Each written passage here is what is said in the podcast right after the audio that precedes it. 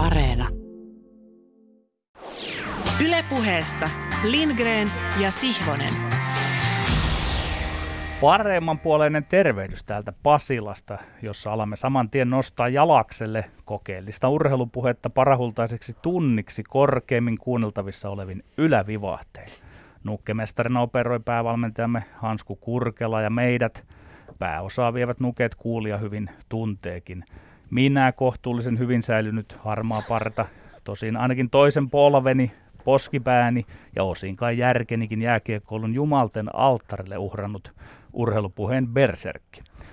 Ja tuo tuossa vastapäätäni kahden kesken silmätysten kokeellisen urheilupuheen entinen untuvikko.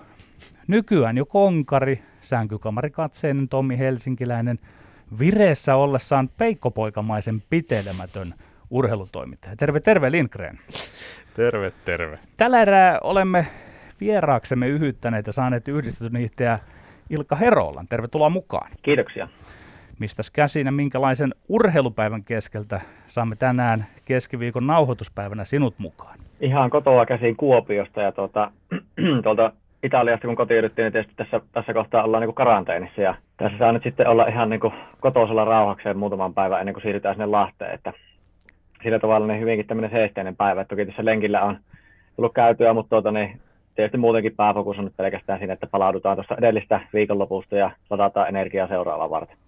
No niin, kiitos. Me palaamme sinun tuota pikapääset kohta eräänlaisen mäkituomarin arvostelutehtävään käsiksi. Vaikka henkilökohtainen viehätysvoimani ei ole suuren suuri, tohdin silti heittää pelin arvovaltani viimeisiäkin rippeitä huippurheilun puolesta.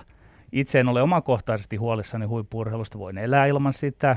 Olenhan jo osani saanut ja ylikin, enkä näe, että huippurheilulla olisi määräänsä suurempi yhteiskunnallinen arvo, jollei oteta lukuun sen tosin hiipuvaa vaikutusta lähettää tytöt ja pojat, naiset ja miehet sekä vanhukset hikilenkille tai höntsän pariin terveyttään kohentamaan. Viihteenä huippurheilu on hieman ajanhukkaa mielestäni. Ja kun näin riisun itseni kaikista henkilökohtaisista pyyteistäni, niitä ei ole. Arvovaltani puhua huippurheilun puolesta ehkä hieman kohenee. Aloitan läksyn. Mutta annan sitä ennen kuulijalle kuuntelukoodin siihen, mitä seuraavaksi täältä pesee siltä varalta, etten osaa äänelläni näytellä, mitä tahdon sanoa. Kuuntelukoodi on näennäisen pateettinen ironia ja raskasmielinen sulo. No niin, trendinä eräänlainen armoton yhteiskunnallinen läpivalaisu ja kaikkinainen huoli demokratiasta ja ihmisoikeuksista on loistava asia sinänsä. Mutta se tietää ennen pitkään nykymerkityksessään huippurheilun hiipumista, jopa sammumista. Elevät moraalisesti korkeatasoiset ihmiset sittenkin ajele kaksilla rattailla. Katsele kuitenkin valikoiden eri urheilulajeja tällä keinon nähkäs sormiensa lävitse jonkinlaisen oman voittamattoman huippuurheiluinnostuksensa pauloissa. Sanon, että tehtiin oikein, kun Lätkän MM-kisat valko peruttiin. Samalla logiikalla peruttaneen Pekingin 22 kesäkisat. Vai perutaanko? Samalla logiikalla miljoonat ja miljoonat älykkäät ihmiset arvatenkin poikotoivat Katarin 22 futiksen MM-kisoja, jos ei niitä peruta, vaan poikotoivatko?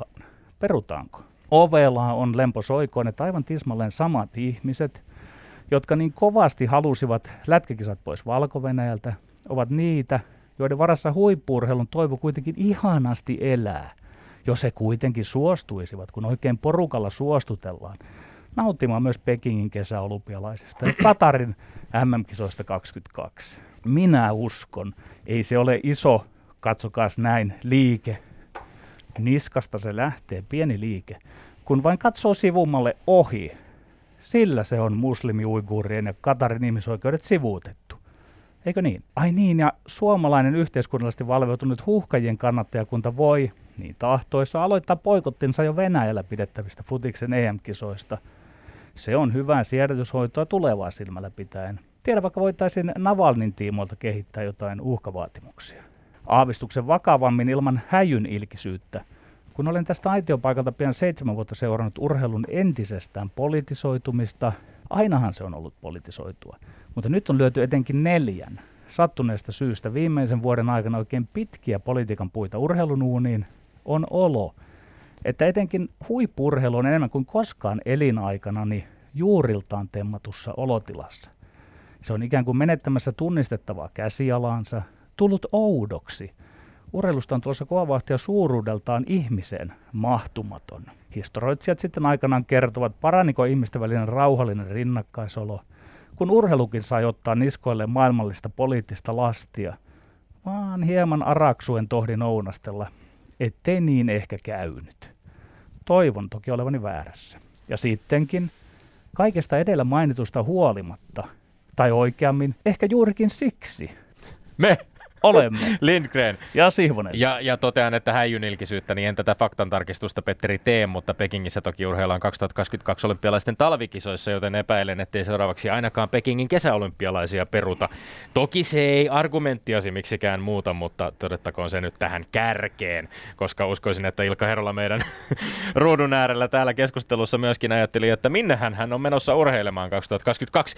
Öö, Pekingin näillä näkymin saa nähdä, miten käy. Ei voi tietää, ja tämä juna on tosiaan liikkeellä vahvasti, kuten totesit, ja kyllä mä tämän, niin kuin ostan sinänsä tämän argumentin siitä, että tämä moraalisen riman kohottaminen niin asettaa paineita vähän joka suuntaan. Saa nähdä, miten siinä luovitaan. Mutta koska meillä on tänään vieras, jossa yhdistyvät itsellenikin kaksi tärkeää intohimon kohdetta, urheilu ja musiikki, niin lausuttakoon tähän alkuun omalta osaltani pari sanaa aiheesta, joka on paljon mietityttänyt sekä urheilun että musiikin äärellä.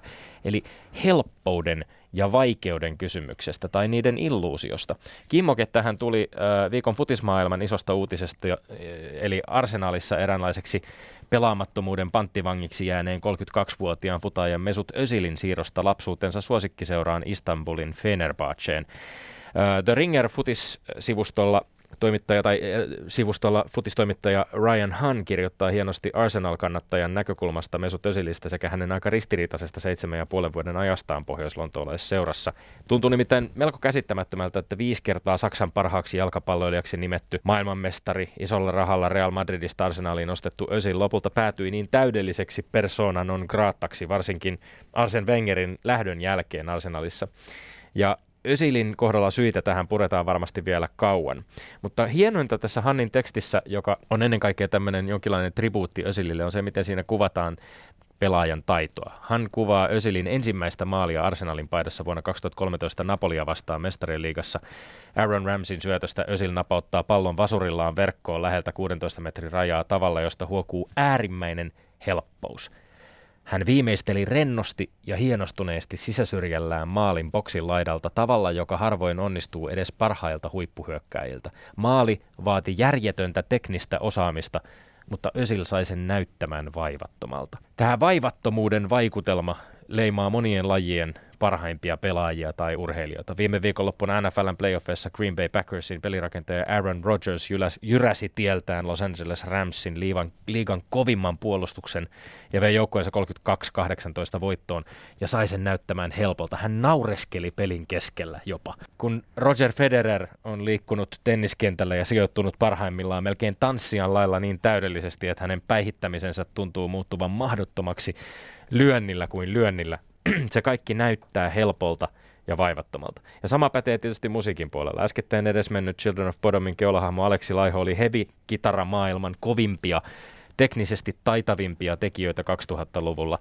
Ja kun taltiointeja hänen soitostaan katselee ja kuuntelee sitä tilutusta, niistä huokuu aivan sama yhdistelmä järjetöntä hiottua osaamista ja sitten kuitenkin samaan aikaan täydellistä vaivattomuutta. Ihan yhtä lailla voisi puhua Jimi Hendrixin kitaransoitosta tai Miles Davisin trumpetin soitosta tai James Brownin tanssiliikkeestä lavalla. Osittain kyse on aina illuusiosta ja ehkä myös osittain urheilijan tai soittajan luonteesta, mitä tekijä haluaa ilmeillään tai reaktioillaan omiin tekoihinsa liittyen viestittää. Pelaako, soittaako tai tuulettaako kepeän rennosti hymy kasvoillaan vai raivoisasti tuuletellen tunteita purkaen usein kuultu klisee, se on helppoa, kun sen osaa on vain osa totuutta ja ehkä jopa vähän vääristää vaikeiden suoritusten arvoa. Vaikea asia ei muutu helpoksi, jos sen suorittamiseen on raatanut vuosikausia, tuhansia ja tuhansia tunteja, toistoja, toistoja. Asiahan on edelleen vaikea ja parhaatkin voivat epäonnistua näiden vaikeiden asioiden äärellä. Ja vaikea suorituksen tekeminen niin, että samalla välittää maallikoille tai katselijoille helppouden illuusion, se ei ole aina lajiensa parhaimmillekaan, no, mikään helppo homma.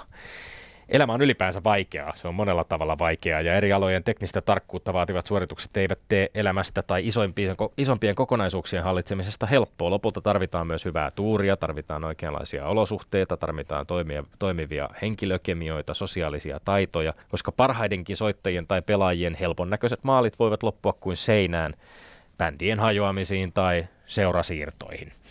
Mesut Özil on futajan mieletön, hänen vaivattomuuden illuusionsa on yksi syy sille, miksi häntä on myöskin leimattu laiskaksi pelaajaksi vuosien varrella. Ja on todella kiinnostavaa nähdä nyt millaista jälkeä mies saa aikaan vapautuessaan vaikeaksi muuttuneesta Arsenal-suhteestaan uuden alun edessä. Ja myöskin tietysti Mesut Özil on ollut hahmo, josta me olemme puhuneet tähän aiheeseen liittyen, mistä sä Petteri puhuit, eli urheilu- ja politiikan välisestä suhteesta. Hänen tunnetut yhteytensä Turkin presidentti Erdoganiin muun muassa ovat olleet meilläkin paljon esillä. No, Meillä edessä on nyt vaikea rasti, kun käymme taas uuden kolmiosaisen väittelyskavan kimppuun. Tällä viikolla aiheena on muun muassa futismiesten palkintosadetta, Tenniksen koronarajoituksia, niihin tehtyjä poikkeuksia sekä vielä kerran, vielä kerran valko MM-lätkää. Annetaan palaa. Tota, meidän kellon, kellon käynnistäjä on myöskin valmiina ja käynnistämme siis ykköskysymykselle, joka kuuluu näin.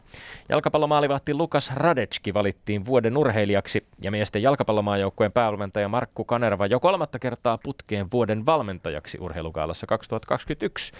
Onko huuhkajien viimeaikainen menestys nostanut jalkapalloilun asemaa jopa suhteettoman paljon palkintoja jaettaessa, kyllä vai ei? Kyllä on huuhkajat puumi vaikuttaja ravistelee kaikkialla suomalaisessa urheilussa. Enkä minä sitä moiti. Jalkapallo on maailman kovin ja paras ja äärimmilleen kilpailtu urheilulla ja kuningaspeli mielestäni.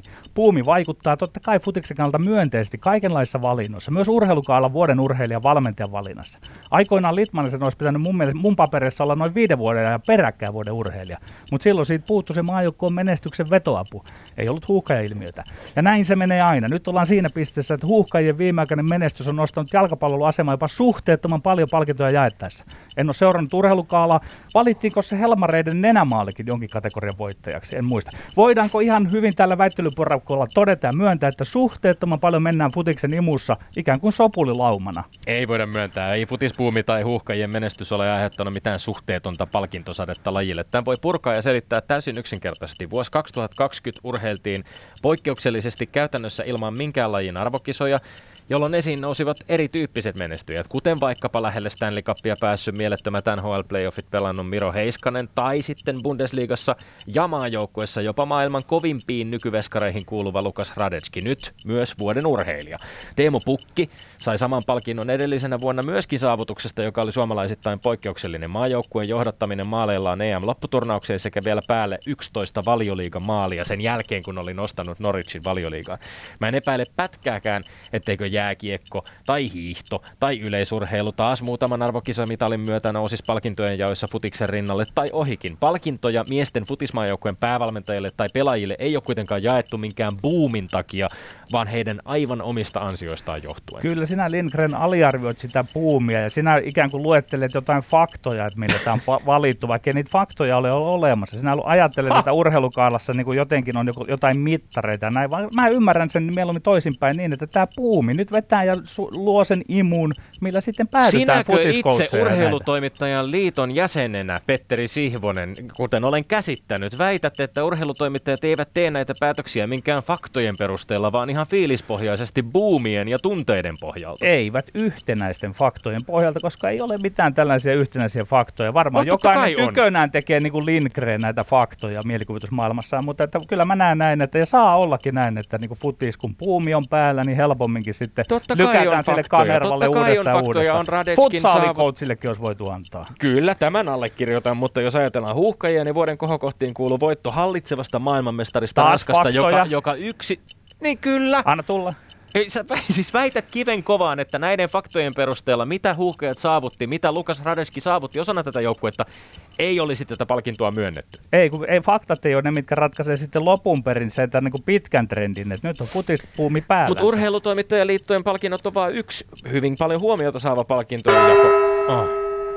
Tennikseen Tenniksen Australian avointen koronarajoitusten yksityiskohdat puhuttavat vuoden ensimmäisen Grand Slam-turnauksen alla. Onko oikein, että lajin isoimmille tähtipelaajille on annettu muita suuremmat vapaudet liikkua Australian avointen koronakuplassa, kyllä vai ei? Ei, ei missään nimessä. Tätä on ehkä helpoin ikinä kommentoida ja argumentoida. Urheilun pyhä sääntö on, että jos kisat järjestetään, etenkin jos ne järjestetään erikoisjärjestelyyn, järjestettyjen olosuhteiden tulee olla tasapuoliset ja tasalaatuiset. On selvää, että jokainen urheilija saa järjestää omat olonsa niin hyviksi kuin suin suinkin, hakee sieltäkin kilpailuetua, mutta järjestäjän puolelta semminkin, kun on voimassa tarkkoja rajoituksia, on oltava hyvin jämpti, ettei joitakuta aleta paapua ja hyvitellä ja sallia eri vapauksia. Ei, ei. Ajatellaan nyt tätä koronakuplaa lähemmin. Se on ennen muuta mentaalinen haaste. On todella verinen vääryys, jos järjestäjä alkaa laittaa toisten urheilijoiden mentaalipuolen kovemmille ja päästää toiset vähemmällä. Jos tarkkoja ollaan, tässä manipuloidaan jopa turnauksen tuloksia. Ja silloin ollaan sellaisella tiellä, joka vie urheilun pois urheilusta ja kilpailun kilpailusta. Juuri kun luultiin, että irvokkaan tähtikultin osalta on jo kaikki nähty, niin eikö mitään vielä, piti vielä nähdä tämäkin. Tämä on ihan oikein tai vähintäänkin ok, enkä näe mitään ongelmaa siinä, miten Australian avointen järjestäjät tai maan terveysviranomaiset ovat toimineet tilanteessa. Jopa 72 pelaajaa määrätty tiukkaan karanteeniin, koska he olivat altistuneet lennolla Melbournein koronavirukselle. Sinänsä nämä lajin isoimmille pelaajille kuuluvat niin sanotut erivapaudet ovat käsittääkseni tarkoittaneet vain sitä, että Melbournein sijaan jotkut pelaajat, kuten Djokovic, Nadal, Osaka tai Serena Williams, on voineet lentää Adelaideen, pitää siellä omaa koronakuplansa hieman paremmissa hotelleissa. On selvää, että koko urheilumaailma kärsii tällä hetkellä täysin mielivaltaisesti siitä, missä päin maailmaa urheilija sattuu asumaan, miten altistuu virukselle, miten onnistuu itseään suojaamaan. Mietin nyt, kaikki norjalaishiihtäjätkin jäävät käytännössä maan terveysviranomaisten linjausten takia pois Tour de Skiltä. Ei pelikentät ole tällä hetkellä tasavertaisia ja lähinnä Australian avointen erivapauksissa on kyse siitä, että isoilla staroilla on ollut varmasti resursseja tai vipuvartta järjestää matkansa Australiaan muita näppärämmin. Jos kuulin oikein, sanoa, että et näe mitään ongelmaa. Kai tässä nyt joku ongelma on. Ja mitä tarkoitat muuten olla resursseilla ja vipuvarrella? Tarkoitan sitä, että totta kai lajiensa suurimmat starat ovat rahoiltaan ja, ja resursseiltaan sellaisia, että he pystyvät esimerkiksi välttämään sen, että he matkustavat jollain joukkolennolla, jossa altistuisivat tälle. Ei, he ovat lentäneet sinne yksityiskoneilla ja varmaan silläkin osin olleet paremmassa asemassa. Niin, mutta se ei taas järjestäjän puolelta saa tarkoittaa sitä, että esimerkiksi hotellihuoneet on vähän ei, parempia, ei, varustettu ei, jollain parvekkeella ja näillä, vaan kyllä mun arvio no mukaan valetaan nyt... urheilla, niin järjestäjän tehtävä on huolehtia, että kun Herran niin kauan kunnes Petteri, lappu lyödään rintaan, niin sitten aletaan kilpailla urheilun tasavertaisuus sitä tarkoittaa ilman mitään niin ylilyötyä tähtikulttiakaan, että kaikki asuisivat samanlaisissa hotellihuoneissa. Jos Justin Timberlake on Helsingissä keikalla, niin hän ei kyllä asu samassa hotellihuoneessa hotellikämpissä kuin samanlaiseen huoneeseen majoittuva tai samaan hotelliin majoittuva Ei, ei, mutta nyt on koronaolosuhde ja järjestetään erikoisolosuhteessa. Järjestäjän puolelta silloin pitää olla jämptisti tasa-arvoa noudattavaa ja ajatella sitä, että vasta sitten aletaan kisata, kun Mut, päästään ja laitetaan se lappurintaan. STT-jutussa tästä aiheesta vähän hämärästi todettiin, että eri puraa on aiheuttanut se, Totta on kai. suurempia vapauksia. Totta en mä, eikä joku oikein selviä, että mitä ne suuremmat vapaudet on ollut muuta kuin, että he ovat voineet lentää Adelaidein Melbournein sijasta. Kyllähän heilläkin tarkat. Kysymys numero kolme. Kansainvälinen jääkiekkoliitto päätti tällä viikolla viimein viedä valko jääkiekon MM-kisojen kisa-isännyyden. Toimittaja Joska Saarinen kirjoittaa Yle Urheilun sivuilla, että kisat siirrettiin pois Minskistä tavalla, joka paljasti, että jääkiekon arvomaailma on huipulla mätä. Ei. Onko Saarinen oikeassa? Ovatko lätkämaailman arvot mätiä, kyllä vai ei? Ei missään nimessä lätkämaailman arvot ole mätiä. Oliko tämä nyt sitten niin väärin sammutettu tulipalon mukaan, kun kisoja ei pelatakaan valko -Venäjällä? Minä kerron, jos maltetaan kuunnella. Jos nuo arvot ovat mätiä valko jääkiekkoliitossa, jos ne ovat mätiä Venäjän jääkiekkoliitossa ja keikaripuheenjohtaja Faasel nyt ei taida arvoja hänellä olla ollenkaan, niin eivät nämä kaksi liittoa tarkoita, että jääkiekon arvo maailman huipulla on mätä. Faasala oikein parkui, miten Suomen, Ruotsin, Saksan, Sveitsin, Tsekin ja Slovakian liittojen, ainakin noiden, arvot ovat erilaiset. Että meilläkin on kuulemma ollut oikein poliittista painostusta. Ja Faasel itki, miten Kalervo nyt murahtelee sitä ja tätä. Minä linjaan tässä ja nyt, että lätkämaailman arvot ovat enimmäkseen aivan kaikkea muuta kuin mätiä. Suomen jääkiekkoliiton puheenjohtaja Harri Nummela on ollut samoin kuin Kalervo Kummala koko ajan terveyden arvojen kannattaja tässä kysymyksessä. Aivan samoin kuin ylivoimainen enemmistö kansainvälisen jääkiekkoliiton jäsenmaista, jäsenliitoista. Arvomaailman jääkiekon huipulla on kunnossa. Kyllä allekirjoitan Saarisen toki tahallaan käristetyn näkemyksen lätkämaailman urheilujohtajien mädännäisyydestä. Saarinen ei tietenkään tarkoita, että laji tai sen pelaajat tai valmentajat olisivat arvoiltaan mätää sakkia, vaan että lajia johtava kansainvälinen liitto IIHF sekä varsinkin puheenjohtaja René Fasel on osoittanut jo koko valko saakassa kumartavansa ja halailevansa viimeisen asti omaa kansansa pahoinpitelevää diktaattoria. Ja se jos mikä on mätää hommaa lätkämaailman huipulla. Lisäksi kisaisännyyden vieminen valko tapahtui kuukausia liian myöhään, vähän anteeksi pyydellen pelaajien turvallisuuteen vedoten. Ja arvopohjan surkeudesta kertoo myös se, että ei IHFllä ollut lopulta pokkaa edes tiedotteeseen laittaa kisojen siirtämisestä mainintaa ihmisoikeuksista, vaan jätti niiden mainitsemisen varapuheenjohtaja Kummolan twiittailun varaan. Lopuksi toteaisin, että kun kuukausia venynyt päätös näistä Minskin pelien perumisesta tehdään vaan pari päivää sen jälkeen, kun Skoda ja muut MM-kisojen pääsponsorit ovat laittaneet kansainvälisen jääkiekkoliiton selkä seinää vasten, niin ei ole kauhean vaikea päätellä, että lopulta IHFlle ehkä raha oli kuitenkin ihmisoikeuksia tärkeämpi syy ryhdistäytyä. Ei todellakaan ollut rahaa, koska Kummolakinhan ilmoitti varapuheenjohtaja jo ajoissa sitten. Jos mietitään, me arvostetaan molemmat poliitikko Ville Niinistöä. Sitaatti. Nyt voimme olla tyytyväisiä siihen, että kansainvälinen jääkiekkoyhteisö kantaa vastuunsa. Vastuunkanto on sitä, että toimii omien arvojensa mukaan enemmistön ehdoilla. Niin, se on jännä, että kun Kalervo Kummalla viittaa, että viiden kuukauden homma on ohi, kiitos kaikille kannustuksesta, ihmisoikeudet ovat prioriteetissa ensimmäisenä. Niin onko nyt sitten käynyt tosiaan niin, Petteri, vastaa sinä, että onko Kalervo Kummalla löytänyt omatuntonsa, koska vuonna 2014, kun häneltä kysyttiin valko lätkän kisojen pitämisestä, niin ei ihmisoikeudet millään tavalla silloin kuulunut mihinkään prioriteetteihin. Niin, ihmisellä on lupa harkita ja muuttaa mieltään, ja Kummolahan on ollut suorastaan niin kuin sankari tässä. Hän on edustanut sitä koaliota, jolla arvot ovat viimeisen päälle kunnossa, kun tavoite oli kaataa, no, että kisoja i- ei pelata no, valko itsekin tunnustat sen, että René Fasel on aivan kontallaan ollut Lukashenkan edessä ja hänellä ei mitään arvoja olekaan. Minkä takia Suurin sitten piirtein... Kummola ja mm. muut kansainvälisen... Lindgren ja Sihvonen.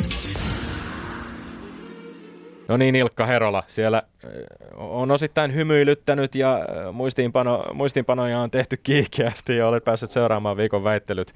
Nyt olisi tuomioiden aika ja laita meidät järjestykseen siinä järjestyksessä, kun haluat. Tosiaan tasapelejä ei sallita, muuten säännöt ja tyyli on vapaa. Joo, kyllä tämä tota, niin, meni 2-1 Tommille tämä homma, että kaksi ensimmäistä väittelyä tota, niin, Tommille ja viimeinen Petterille minun mielestä. Ja, tota, niin, en, en tosiaan niin kun, tehnyt näitä valintoja niin juurikaan oman mielipiteeni pohjalta, vaan lähinnä sitten niiden argumenttien pohjalta, mitä käytettiin, koska näissä molemmissa tai kaikissa kysymyksissä oli tietenkin niin kuin puolensa ja puolensa, että nämä ei ole mustavalkoisia asioita suinkaan. Ja tuota, vähän, vähän pikkusen halu, haluaisin takertua näihin tuossa ensimmäisessä kysymyksessä kuitenkin, niin lähtisin siitä, että ehkä enemmänkin semmoinen historiallinen aliarvostus ja kohtaan, se Suomen urheilija, parhaan urheilijan valinnassa on niin kuin purkautunut pikkuhiljaa, ja ei, sitä, niin kuin, ei se tarkoita sitä, että meidän pitäisi toistaa niitä samoja virheitä ikuisesti tässä, koska niitä ei olla ennenkään valittu.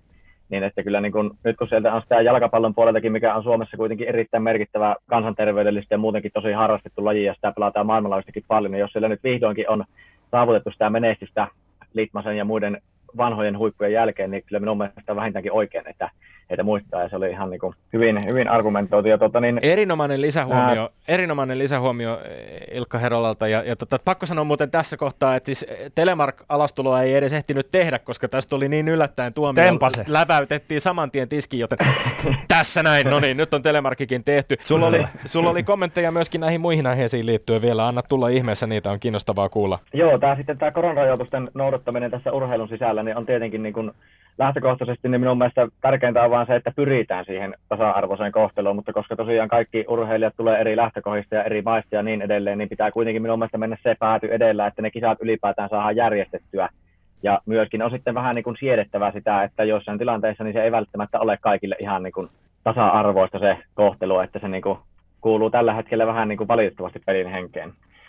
Tässä, tässä, ja, ja. tässä aiheessa teke, sun omalla kohdalla tietysti on, on kyse myöskin oman ammatin harjoittamisesta, joka poikkeaa aika lailla monen muun tavallisen tallaajan työstä, jota ehkä tehdään kotimaassa käsin. Näissä poikkeusoloissa tietysti vielä kaikkea, kaikkea matkustelua karsien. Millainen kokemus ihan lyhyesti, jos kerrot, että minkälainen kokemus on ollut toimia huippuurheilijana ja myöskin niin kuin harjoittaa omaa ammattiaan välttämättömän niin matkustelun puitteissa ja, ja varmasti hyvin tiukkojen rajoitusten keskellä ja, ja testejä tehden ja niin poispäin. Millainen kokemus tämä on sulle ollut tämä, tämä vuosi tai kulunut vuosi? No tuota, kyllähän se niin kuin varsinkin alkuun, kun siinä oli vielä niin kuin paljon semmoista epäselvyyttä ja epävarmuutta ja tietämättömyyttä mukaan, niin kyllähän se jonkun verran stressaskin sitten, että kun ei pystynyt tekemään kovin pitkälle meneviä suunnitelmia. Ja, ja sen takia sitten joutui tekemään kompromisseja just niin kuin jonkun leiritysohjelman ja kisasuunnittelun ja muun kanssa. Ja tuota, se ei tietenkään ole ikinä niin kuin hyvä asia, mutta kyllä mä niin kuin näkisin tämän sillä tavalla, että meidän tietysti niin kuin tuon kauan ajoittuminen ja muu, niin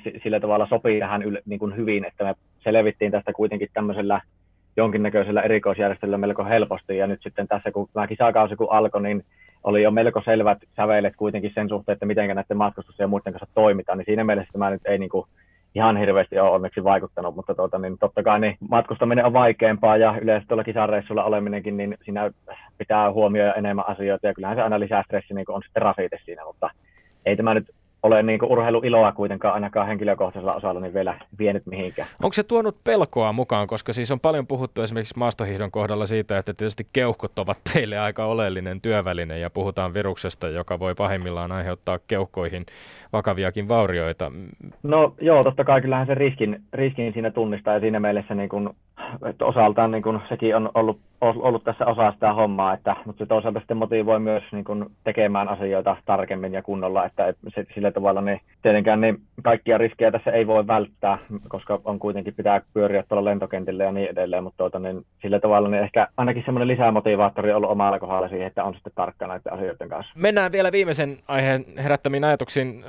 Ilkka Herola, Petteri ei ottanut kuitenkaan 3-0 pataa, vai onnistui, onnistui viimeisessä aiheessa myöskin ottamaan yhden, yhden pisteen, eli puhuttiin näistä valko kisoista vielä, ja minkälaisia kommentteja siihen liittyy? Joo, tuota niin, hauska ensimmäinen huomio oli, että olitte osittain samaa mieltä, että myöskin Petteri sanoi, että tuota, niin siellä on tosiaan osa henkilöistä on arvomaailmaltaan mahdollisesti niin kuin mätiä. Ja tuota, niin kuitenkin tuo, koska taitteluaiheena oli se, että on koko jääkiekko maailman niin kuin arvomaailman mätää, niin oma mielipiteeni siihen on, että ei, ei se nyt ihan niinkään kuitenkin mene, että se, tuota, niin se koostuu kuitenkin se jääkiekko maailman niin yksittäistä henkilöistä ja siellä löytyy varmasti suuntaan jos toiseen. Ja tuota, niin minun mielestä niin kuin tämä perustelu siitä, että mä kuitenkin niin kuin lopputulos on tässä kohtaa minun mielestä tärkein asia, eikä niinkään se, että mitä sille sitten niin kuin annetaan julkisuuteen sitä syyksi. Jokainen varmaan tietää, että tässäkään kohtaa niin ei se syy ollut se varmaankaan se urheilijoiden turvallisuus, vaikka sitten semmoinen kuva ehkä annetaankin. Ja sen syytä taas sitten on hirveän vaikea lähteä kaivamaan, että minkä takia se niin, niin viestittiin, mutta tuota, niin lopputulos on tässä minun mielestä kuitenkin tärkeämpi kuin se, että millä perusteella se menee. Ja tuota, niin toivon tietenkin, että tämmöisissä tilanteissa niin voitaisiin olla myös avoimia, että kyllähän se nyt olisi niin kuin osa sitä hyvää toimintatapaa, mutta kansainvälisesti kun mennään, niin erot on äärimmäisen isoja tosiaan maittekin kulttuureissa ja sen takia niin on täältä me, meidän tämmöistä kohtuullisen demokraattista kulttuurista, niin ehkä vähän vaikea ymmärtää välillä näitä asioita, mutta toivon mukaan niin kehitys kulkee oikeaan suuntaan kuitenkin. Hienot perustelut. Kyllä, ja... erinomaiset perustelut ja tärkeä kavennuspiste, joten voin tyytyväisenä omaltakin puoleltani kiittää yhdistetyn hiihtäjää ja, ja rumpali Ilkka Herolaa. Komppi oli selkeä ja, ja, ja tällä kertaa se tarkoitti sitä, että tänne tuli kavennuspiste, eli olemme siirtyneet kokonaiskauden tilanteessa äh, numeroihin 13 Sihvonen, 11 Lindgren. Lindgren ja Sihvonen. Nimesi on Ilkka Herola viime viikonlopun Valde Fiemen jälkeen yhtäkkisesti liki koko kansan huulilla. Urheiluhullu kansa panee äkillisesti tar- talviurheilu toivonsa ennen muuta juuri sinuun. Oletko sen huomannut ja miten siihen suhtaudut? No joo, kyllähän se on tullut huomattua, että tota niin, esimerkiksi tämä median kiinnostus, niin sehän nousee aina huomattavasti, kun kilpailut menee hyvin ja se tietysti kuuluu osaltaan asiaa, että, että Suomi on menestyshullua kansaa ja tuota, niin täältä täältä yleensä niin irtoaa huomiota siinä vaiheessa vasta, kun aletaan liikkumaan siellä podiumilla. Ja tuota, niin, näin tietysti osittain pitääkin mennä, että tuloksia vaaditaan. Ja tuota, ihan sillä tavalla niin näitä sitten tämmöisiä tilanteita jollain tavalla odottaakin, mutta totta kai niin se pitää sitten pitää tarkkana, että ei nyt liikaa ala itseään työllistää tai muuta sitten näillä lisääntyvillä pyynnöillä ja velvollisuuksilla, mitä tähän tulee. Niin jos avataan tätä vielä pikkasen tätä viime viikonlopun menestystä Valdifiemen yhdistetyn maailmankapin osakilpailuista viime viikonloppuna oli tosiaan viimein tuomisina palkintokoroke sijoitus peräti kahdessa kilpailussa. Ensin perjantaina henkilökohtaisen kilpailun kakkoseksi ja heti perään lauantaina Eero Hirvosen kanssa kolmanneksi parisprintissä. Ja sitten sunnuntaina vielä tiukan taiston jälkeen normaalimäen henkilökohtaisessa Gundersenskabassa kuudessia upean viikonlopun päätteeksi. Kerro meille Ilkka Herola nyt vähän, että miten temppu tehtiin, mistä kumpusi tämä hedelmien napsiminen yhdistetynmäessä ja ladulla Fiemen osakilpailuissa. Siinä oli vuodenvaihteen yli nytten tämmöinen melkein kuukauden mittainen tauko. Minun kohdalla niin se tiedettiin jo ennen tuota taukoa, että se on se mäkihomma, mihinkä pitää se fokus laittaa ja sen suhteen niin aika rohkeitakin peliliikkeitä tehtiin siinä, että jätettiin muun maajoukkueen korkean paikalle eri välistä siinä ja olin kotona sitten melkein, melkein neljä viikkoa siinä putkeen ja keskityin siihen, että tosiaan hyppäämiseen löytyy uudestaan semmoinen yksinkertaisuus ja helppous, että se helposti meinaa se ajatusmaailma muuttua monimutkaisemmaksi, jos on pelkästään kilpailuja ja mäet vaihtuu ja olosuhteet vaihtuu koko ajan, niin siinä muuttuu niin paljon, että sitten ei välttämättä oikein itsekään tiedä, että mistä siinä hommassa pitäisi ottaa kiinni. Ja tämmöinen tilanteen rauhoittaminen tutuissa kotiolosuhteissa tutun valmentajan kanssa, Savolaisen Kimmon kanssa täällä paljon hypättiin, niin se, se sitten niin kuin yllättäen niin kaikki onkin paljon kirkkaampaa ja selkeämpää, että ei ole niin kuin ylimääräisiä ajatuksia enää häirittämässä. Ja sehän tuossa tietenkin siihen tulokseenkin eniten vaikutti, että ei se hiihtokunto siitä niin kuin ei ollut tarkoituskaan, eikä tuota, niin varmasti fyysisestikään mitenkään erityisemmin muuttunut sitä alkukauden tilanteesta, mutta sitä kun pääsee lähtemään niin, kuin niin sanotusti iskuetäisyydeltä liikenteeseen, niin se sitten tuostaa tulosta ihan eri tavalla. Kerro hieman konkreettisesti, että miten sitä hyppyä laitettiin kuntoon. Oliko niin, että ensin vaan vähän määrää ja sitten siitä pikkuhiljaa. Vähän viittasit siihen, että niin kuin rennosti suhtautuen, ei liian analyyttisesti, mutta miten sinä omin sanoin? Minä niin kuin kuvain sitä prosessia sillä tavalla, että ensimmäinen tehtävä oli päästä siitä ajatusmallista, että yritetään tehdä jotakin joka hypyllä siellä mäessä, niin siihen, että palattiin siihen, että tiesin tarkasti vaan, että millekä se tuntuu. Eli monta harjoitusta käytettiin siihen, että ei niin kuin tavoiteltu oikeastaan yhtään mitään, vaan pelkästään niin kuin tunnustelin siinä, että miltä ne asiat tuntuu, että mä niin kuin paremmin tietäisin sen, että mitä siellä tapahtuu. Ja yleensä johtaa siihen, että vaihtelu niissä suorituksissa pienenee, jolloin tavallaan se pohja, mille voidaan sitten niitä pieniä teknisiä yksityiskohtia lähteä rakentamaan, niin se, se vahvistuu, että sitten niin kuin siihen semmoiseen varmasti tietyllä tavalla toimivaan hyppyyn, niin on paljon helpompi lisätä asioita kuin semmoiseen, mitä on koko ajan vähän sorkittu joka puolelta, että siinä sitten kun yrittää semmoiseen tilanteeseen heittää jotakin lisää, lisää juttua, niin siinä yleensä käy, että alkaa se paatti vaan vuotamaan toisesta päästä samaan aikaan, että sillä tavalla se prosessi minun kohdalla toimii. Mainitsit rohkean siirron skippasit muun maajoukkueen korkeapaikalle ja lähdit kotiin. Avaa vähän sitä päätöstä, että et, miten tällaiseen ratkaisuun päädytään, kun olet maajoukkueen matkassa. Millainen, millainen tota, miten pitkään sitä harkittiin. Avaa pikkasen sitä, että minkälainen tämä koko prosessi oli. Miten päädyttiin siihen, että sun on järkevämpi lähteä Kuopioon?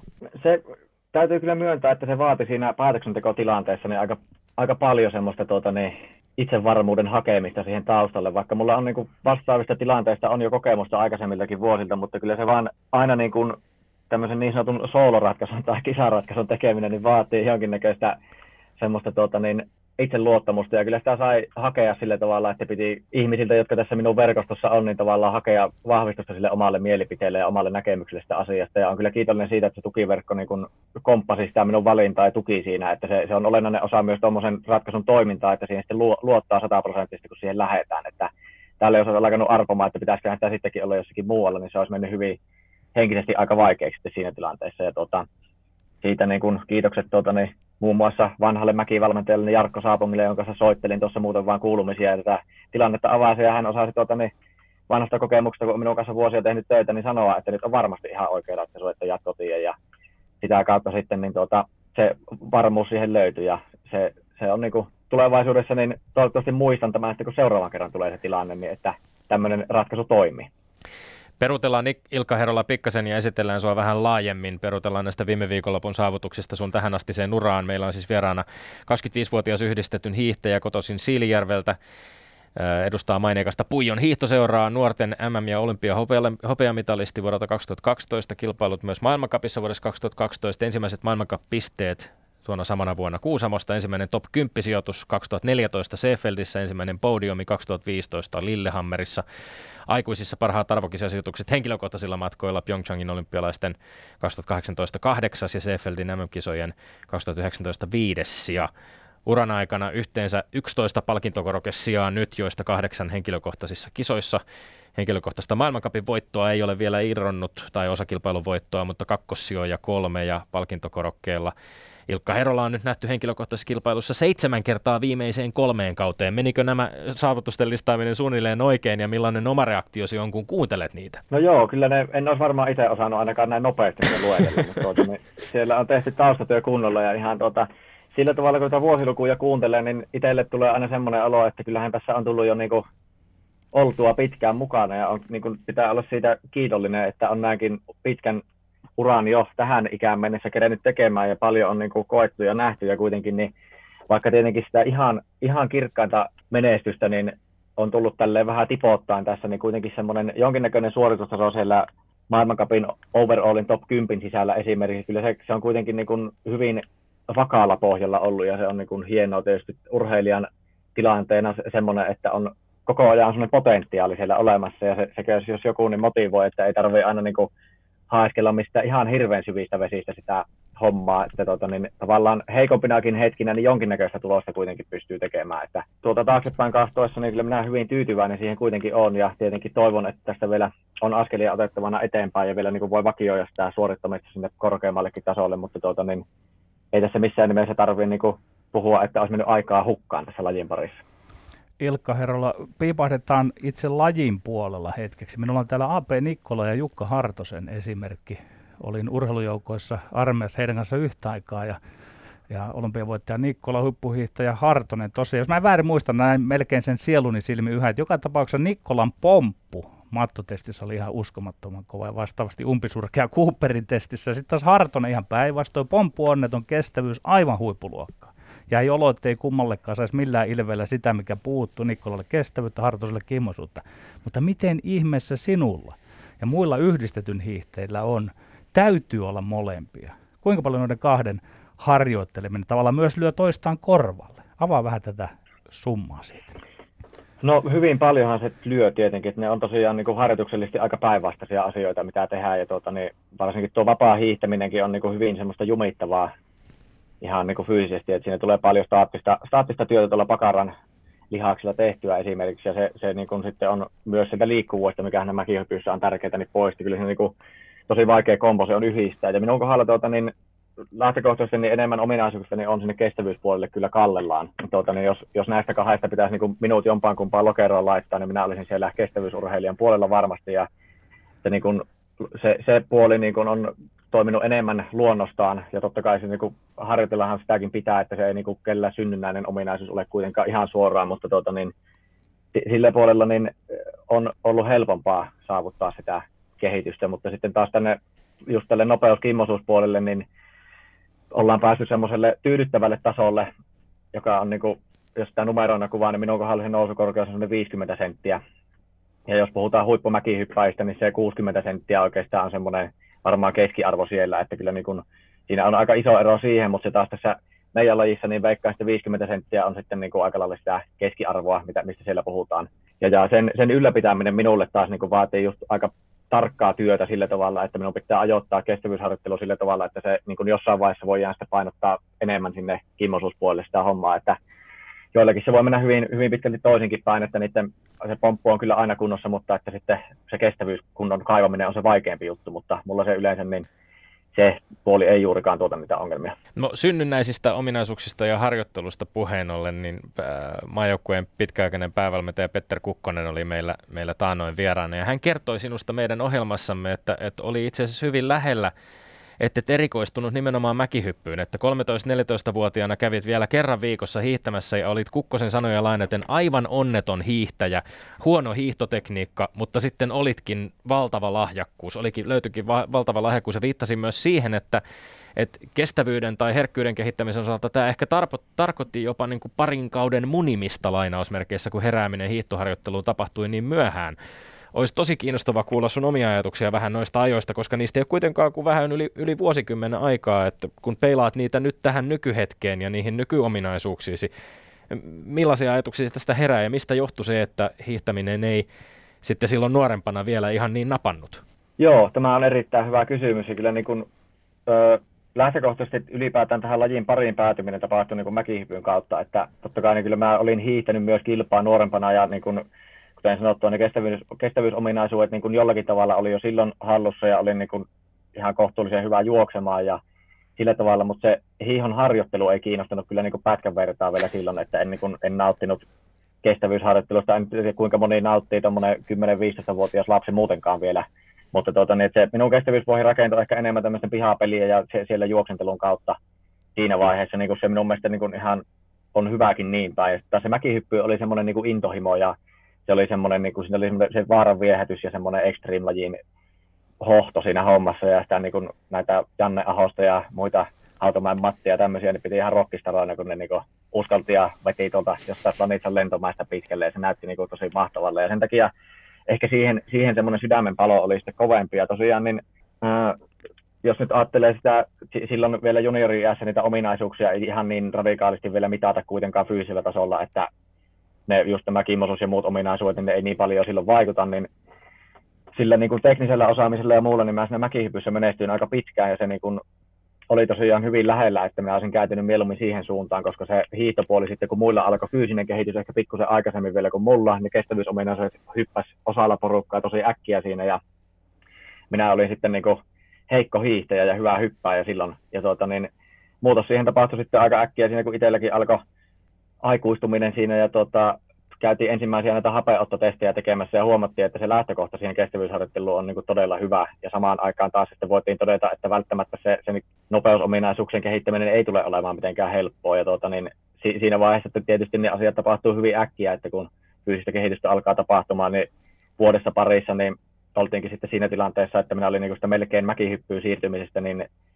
kiersi jo sitten yhdistyy maailmankappia ja oli niitä nuorten M-mitalleita ja muuta, että sitten tavallaan niin siinä kohtaa niin kaikki tapahtui kyllä hyvin nopeasti, mutta tuota, näin jälkeenpäin ajateltuna, niin kyllä siinä iso riski oli siihen, että olisi toiselle puolelle heilahtanut ja motivaatio sen hiihtoharjoittelusta tietysti kasvoi oikeastaan sitä myötä, kun se huomasi, että siinä on niin kuin hyvä, että en minä vielä tänäkään päivänä niin väittäisin näin, että ei se niin kuin, en minä siitä nauti sillä tavalla, että en ole mikään elämäntapa kestävyysurheilija, mutta tuota, niin se menee enemmän sen kautta, että kun se, se laji vaatii sitä, että se, se peli taas on sitten niin kuin mielenkiintoinen sinällään siinä, että sitä haluaa kehittyä ja se, se tuo sen tyydytyksen sitä hommasta.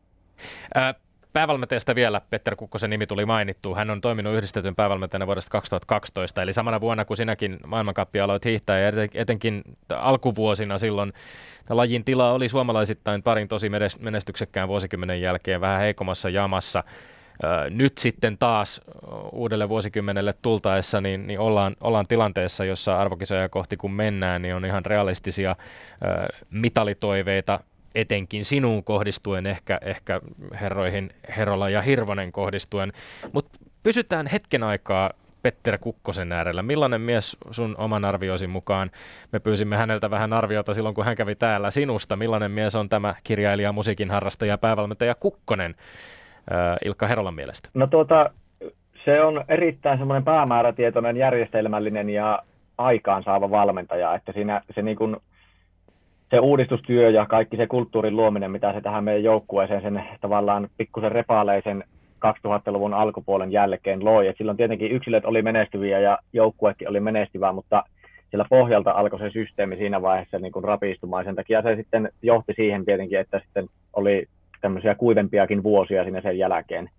Mutta tuota, niin sen systeemin uudestaan rakentaminen, se ei tietenkään ole nopea prosessi, ja siinä mielessä niin se, se suoritus, minkä hän teki siinä, että kuitenkin semmoista melko nollatilanteesta kohtuulliseen tilanteeseen päästiin kuitenkin tämmöisessä kolmen, kolmen vuoden ajassa suunnilleen, niin, niin, niin kyllä se osoittaa, että siellä on tehty oikeita asioita myös. Ja tässä sitten taas se toinen, toinen ääripää, missä sanoitkin tuossa aikaisemmin, että siinä ehkä munittiin vähän minun osalta niitä vuosia, niin se on ihan totta siinä mielessä, että siellä semmoisella tosi tiukalla asenteella ja muulla, kun mentiin eteenpäin, niin siinä sitten ehkä meni, mitenköhän se nyt kuvaisi, mutta että siinä tota, hakattiin vähän päätä seinääkin välillä, että tehtiin sitä kestävyysharjoittelua niin kuin liiankin paljon ja painotettiin semmoista tiukkaa työmoraalia ja se jäi se hyppääminen ja kaikki tämmöinen herkkyön hakeminen ja muu niin aika vähälle huomiolle siinä, mutta sitä on sitten saatu opetella ja myös Petter on saanut henkilökohtaisella tasolla varmasti opetella sitä niin kuin paljon tässä vuosien mittaan, niin mutta täytyy se... nostaa hattua myös sille, että hän on niin kuin päämääräisesti kehittänyt itseään siinä valmentajana tässä vuosien mittaan. Niin hän totesi muun muassa vuoden 2019 alussa, että harjoittelussa on tehty kardinaalimunauksia. Viittaatko nimenomaan tähän, että painotus on ollut vääränlainen?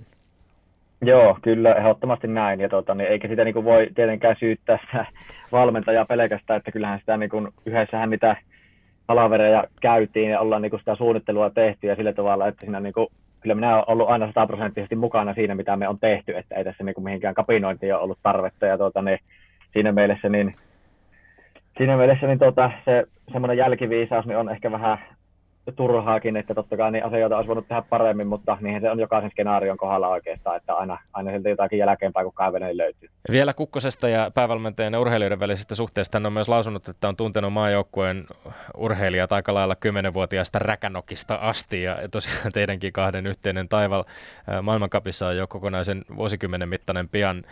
Ähm, millainen vaikutus tällä niin kuin pitkäjänteisyydellä sinun mielestäsi on ollut tai millaisen suhteen se on luonut teidän urheilijoiden ja Petter Kukkosen välillä? Onko se poikkeuksellinen, jos vertaat sitä vaikkapa niin kuin mitä näet ympärillä ehkä muiden maiden uh, urheilijoiden kohdalla? On se varmasti joo, että kyllä niin kuin se joukkueen yhtenäisyys on varmasti semmoinen juttu, mikä, mikä siitä on tietysti seurannut osittain, että kyllä tuota niin, ollaan oltu niin semmoisessa erittäin luottamuksellisessa ja hyvässä suhteessa valmentajien kanssa koko ajan. Niin se on johtanut siihen, että siellä niin se porukka on hitsautunut tosi tiivisti yhteen ja siellä kaikki niin on arvomaailmaltaan ja niin toiminnaltaan tämmöiseltä aika samoja. Ja tietysti sekin, että urheilijat ollaan keskenämme sitten myös, niin myös vapaa-ajalla paljon tekemisissä ja ollaan niin semmoisella, semmoisella niin kaveripohjalla myös hyvin pitkälti tässä hommassa. Ja sitten niin työyhteisönä niin on kyllä hyvin, ihanteellinen tämä meidän joukkue, ja se, se ei olisi mikään itsestäänselvyys, jos siellä niin henkilöstö vaihtus vaikka parin kolmen vuoden välein, niin kuin se monesti on, että siellä huipulla saattaa olla hyvinkin tuulista, että jos sieltä aletaan heittelemään heti huonon kauan jälkeen kaikki pihalle, niin tota, siinä urheilijoillekin tulee helposti semmoinen tilanne, että siinä mennään niin kuin välillä suuntaan ja välillä toiseen, ja se kehitys ei sitten senkään takia niin kuin pääse oikein ottamaan tuulta alle. Että tässä on puolensa ja puolensa. Tässä toisaalta niin on sitten, pitää uskaltaa sen systeemin sisällä tehdä riittävästi omia päätöksiä, että ei niin kuin mene pelkästään massan mukana, mutta taas toisaalta niin se yhtenäisyys ja turvallisuus tavallaan siinä on se vahvuus, että sillä tavalla niin minä olen kyllä ollut hyvin tyytyväinen kyllä tähän tilanteeseen. No, journalistinen etuoikeutemme ja velvollisuutemmekin on kysyä, miten se yhdistetyn hiidon housun täytekohu oikein menikään? Mistä siinä oli ja on kyse Ilka Herolan mielestä? Sinun totuutesi. No siis lähtökohtaisesti se oli ehkä vähän harmi, että tätä asiaa lähdettiin käsittelemään tällaisella tuota, niin, mediakärki edellä, että siinä meidän yhteinen pointtimmehän siinä hommassa oli kuitenkin se, että halutaan niin kuin kiinnittää huomiota siihen sen väline, väline asian tasapuolisuuteen ja siihen, että siellä ei ole niitä mahdollisia porsareikiä niissä säännöissä ja mittauksissa.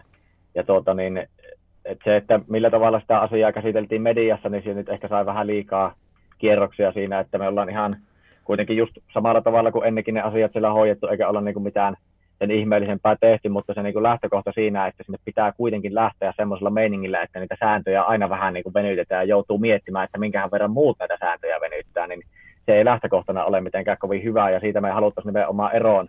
Se keskusteluhan pitäisi nimenomaan käydä niin kuin FISin sisällä ja sen kanssa, mutta totta kai siellä ollaan niin kuin perinteisesti oltu aika ää, mitenkäs nyt ehkä niin kuin aikaan saamattomia tai sillä tavalla, että näihin asioihin ei hirveästi kiinnitä huomiota, että sitten niin kuin kerran pari vuoteen niin siellä kokoonnutaan ja yleensä niin sielläkin on helpointa vaan todeta, että jatketaan samaan malliin tai tehdään jotakin hyvin pieniä muutoksia, mutta että siihen tilanteeseen tosiaan niin ollaan kaivattu muutosta jo hyvin pitkän aikaa, mutta tuota, niin mitä ei ole oikeastaan tapahtunut, ja sen takia tämä asia haluttiin niin kuin nostaa pöydälle tässä kohtaa. Ja media tietysti innostuu, kun aletaan puhua tiskiräteistä kalsareissa, joka on kuitenkin huippurheilun parissa vähän semmoinen harvinaisempi keskustelun aihe.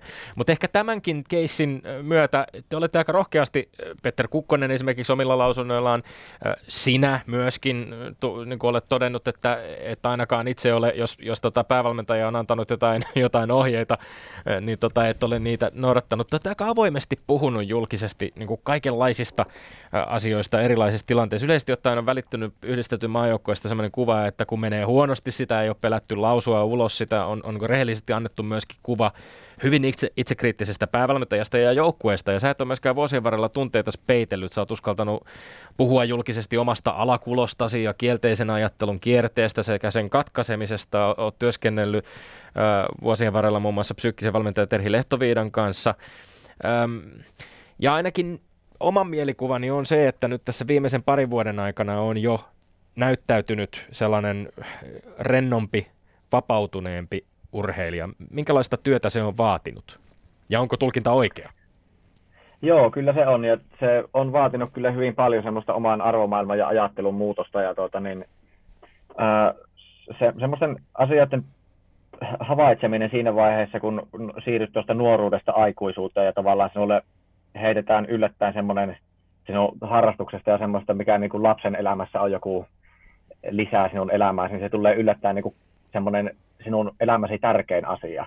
Niin se menee hyvin helposti överiksi se ajattelu siinä ja se alkaa määrittämään kaikkea sinun ajattelussa ja sitten niin kuin omassa niin kuin minäkuvassa ja myöskin ihmissuhteissa, että se, niin kuin, se se riski siinä on aina iso. Ja tuota, niin siitä irti pääseminen taas sitten, kun tavallaan kun siinä, siinä kohtaa, kun sinä kaksikymppisenä olet siinä tilanteessa tajua, että tässä on niin todella pahasti joku vialla, niin aika vaikea on löytää semmoisia konkreettisia keinoja siihen, että millä siitä pääsee irti. Ja se, se etsiminen ja se semmoinen, niin se ei ole mikään nopea juttu, että jos tavallaan omista luonteen piirteistä semmoista, mitä olet niin pitänyt semmoisena ominaisuuksina, niistä haluatkin hankkiutua jollakin tavalla eroon, niin tuota, se ei ole, ei ole mitenkään hirveän nopea prosessi.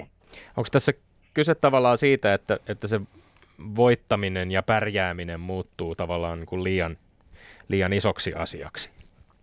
Joo, sitähän se nimenomaan on, että siinä tavallaan se ajatus kiertyy siihen, että se menestys olisi tavallaan ainoa tärkeä asia elämässä ja että se on vähän niin kuin, tietysti jos sitä tälleen sanoiksi sanoo, niin eihän sitä varmaan kukaan allekirjoita semmoisenaan, että urheilijat ajattelisi niin, että se olympiamitali on niin kuin avain taivaaseen, että sen jälkeen elämä on helppoa ja kivaa, mutta se toiminta ja se, että miten sitä ajatellaan, niin se on kuitenkin aika lähellä sitä niissä ääritapauksissa, että sitä niin kuin, sille on myös itse sitten aika sokea sille hommalle. Ja tota, siinä mielessä niin tämmöinen hyvin varhaisessakin vaiheessa siihen asiaan puuttuminen ja sen kissan nostaminen pöydälle niin on kyllä hyvin tärkeää minun mielestä, että myös niin kuin lapsille ja nuorille ei markkinoida sitä urheilua semmoisena niin ainoana elämän sisältönä, tai sitten se on vähän niin kuin niiden idolien ja olympiamitalistien hehkuttaminen ja muu, niin se, sekin saattaa osaltaan johtaa siihen, että ajatellaan niin, että se niin kuin olisi joku ihmisarvon mittari sitten se, että miten sinä olet pärjännyt. No ennen kuin päästän teidät puhumaan musiikista, niin kysäisin nyt vielä tähän kohtaan urheilusta sen, että miten koet, missä kunnossa olet tällä hetkellä, missä rajasi menee suhteessa kansainvälisellä tasolla. Mitä odotat ihan näiltä tulevilta kuukausilta nyt?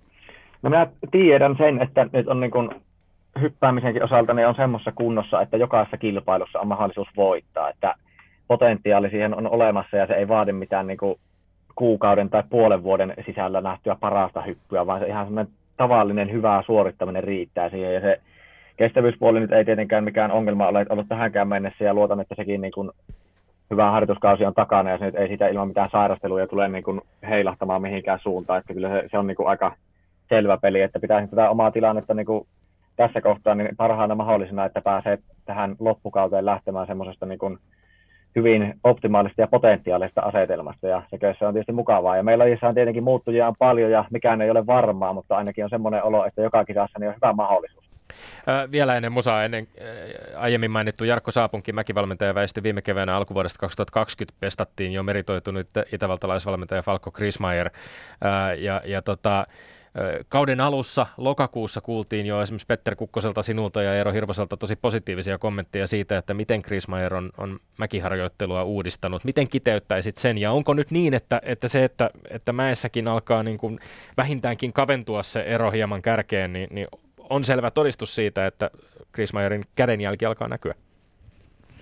Joo, kyllä mä niin nostaisin sieltä esille just esimerkiksi tämän Perttu Reposen hyppäämisen, joka on niin kuin, siellä on sekä fysiikkapuolella että sitten teknisesti mäessä niin otettu valtavia askelia eteenpäin tuossa vuoden aikana. Ja tuota, samoin niin kuin omalta osaltani niin sinne on, on tullut, joskin jo ihan hyvin toimineeseen sapluunaan, niin vielä semmoista niin kuin uutta, uutta ajattelua ja tarkkuutta siihen hommaan. Ja varmasti Eero, Eero voi tätä kanssa kompata, että semmoinen niin kuin yhtenäisen systeemin luominen tähän joukkueen sisälle myös sen mäkipuolelle on ollut niin kuin se suurin konkreettinen muutos. Ja tuota, niin tietenkin niin kuin yksilöurheilusta puhutaan, niin valmentajan vastuulla on luoda tavallaan niin kuin mahdollisuudet sille ja sitten jokainen urheilija käyttää ne parhaalla mahdollisella tavalla. Ja niin kuin, minä olen niin kuin hyvin luottavainen siihen, että tällä hetkellä meillä on niin kuin todella toimiva systeemi, johon urheilijat voi luottaa. Ja se sitten niin kuin se tulos tulee sieltä sitten ajan kanssa, että tässä nyt on jo saatu ihan hyviäkin esimerkkejä siitä, niin kuin esimerkiksi Pertun kohdalla ja Eerokin on noussut sieltä parivuotisesta suostaan ihan niin kuin hyvin jo ylös, mutta tuota, niin muidenkin kavereiden osalta niin itseluottamuksen ja sen niin kuin, tavallaan sen prosessin toistamisen kautta, niin varmasti sieltäkin pystytään vielä kehittymään paljon. Musiikki on mainittu, sulla on kova intohimo mäkihypy ja hiihdon ohella myös musaan, musan tekoon, soitat sekä rumpuja että kitaraa, oot kiinnostunut säveltämisestä ja sanottamisesta ja tämä musiikkikiinnostus on mitä ilmeisimmin myöskin maajoukkueessa jaettua, teillä on maajoukkueessakin bändi, mutta sen lisäksi teet myös ihan oman bändisi kanssa musiikkia. Tämä on myöskin semmoinen, mikä on mulle ainakin välittynyt, että hiihtäjien parissa on aika paljon porukkaa, jotka ovat musiikin harrastajia tai, tai tota, kiinnostuneita musiikista. Mitä yhtäläisyyksiä on, on musiikin teolla ja, ja ladulla lykkimisellä tai mäen hyppäämisellä?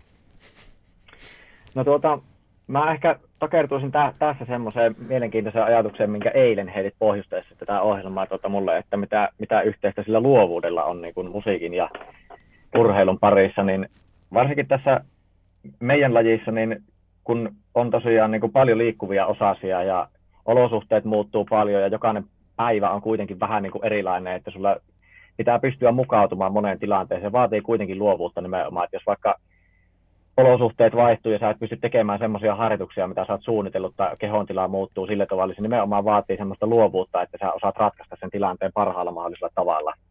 Ja siinä niin kun, että siinä pitää niin kun osata aistia sitten niin kun omaa kehon tilaa ja mahdollisesti sitten niin kuin kilpailutilanteessa niin muidenkin kehon tilaa siinä samalla, että sä voit niistä te- tehdä niin kuin sitten luovia ratkaisuja myös siinä tiukassa tilanteessa, että uskallat niin kuin luottaa siihen, että joku asia, mikä on ennalta sovittu, niin ei olekaan se paras, vaan sä uskallat niin kuin kokeilla jotakin uutta.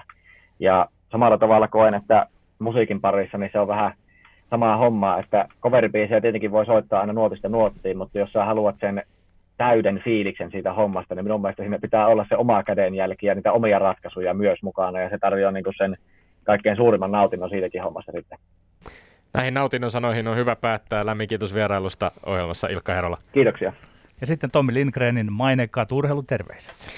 NFL Hullu taas lähettelee terveisiä Amerikan suuntaan pelirakentaja Tom Bradylle, 43V joka johdatti uuden joukkueensa Tampa Bay Buccaneersin konferenssifinaalin eli NFLn playoffien välieriin kaatamalla New Orleans Saintsin. Ja tässä on kyseessä siis Tom Bradyn 14 konferenssifinaalit 21-vuotisen uran aikana, eli heikommallakin matikkapäällä tässä osaa laskea, että se on kaksi kertaa kolmesta 66,67 prosenttia, aivan käsittämätön saavutus täältä yksi 43-vuotias Tomppa lähettää toiselle vuonna 77 syntyneelle Tompalle urheilu. Terveiset, me olemme Lindgren ja Sihvonen, pysykää tyylikkäänä ja pysykää terveinä. Voidetta rakoon ja ruuvi kiinni. Ylepuheessa Lindgren ja Sihvonen.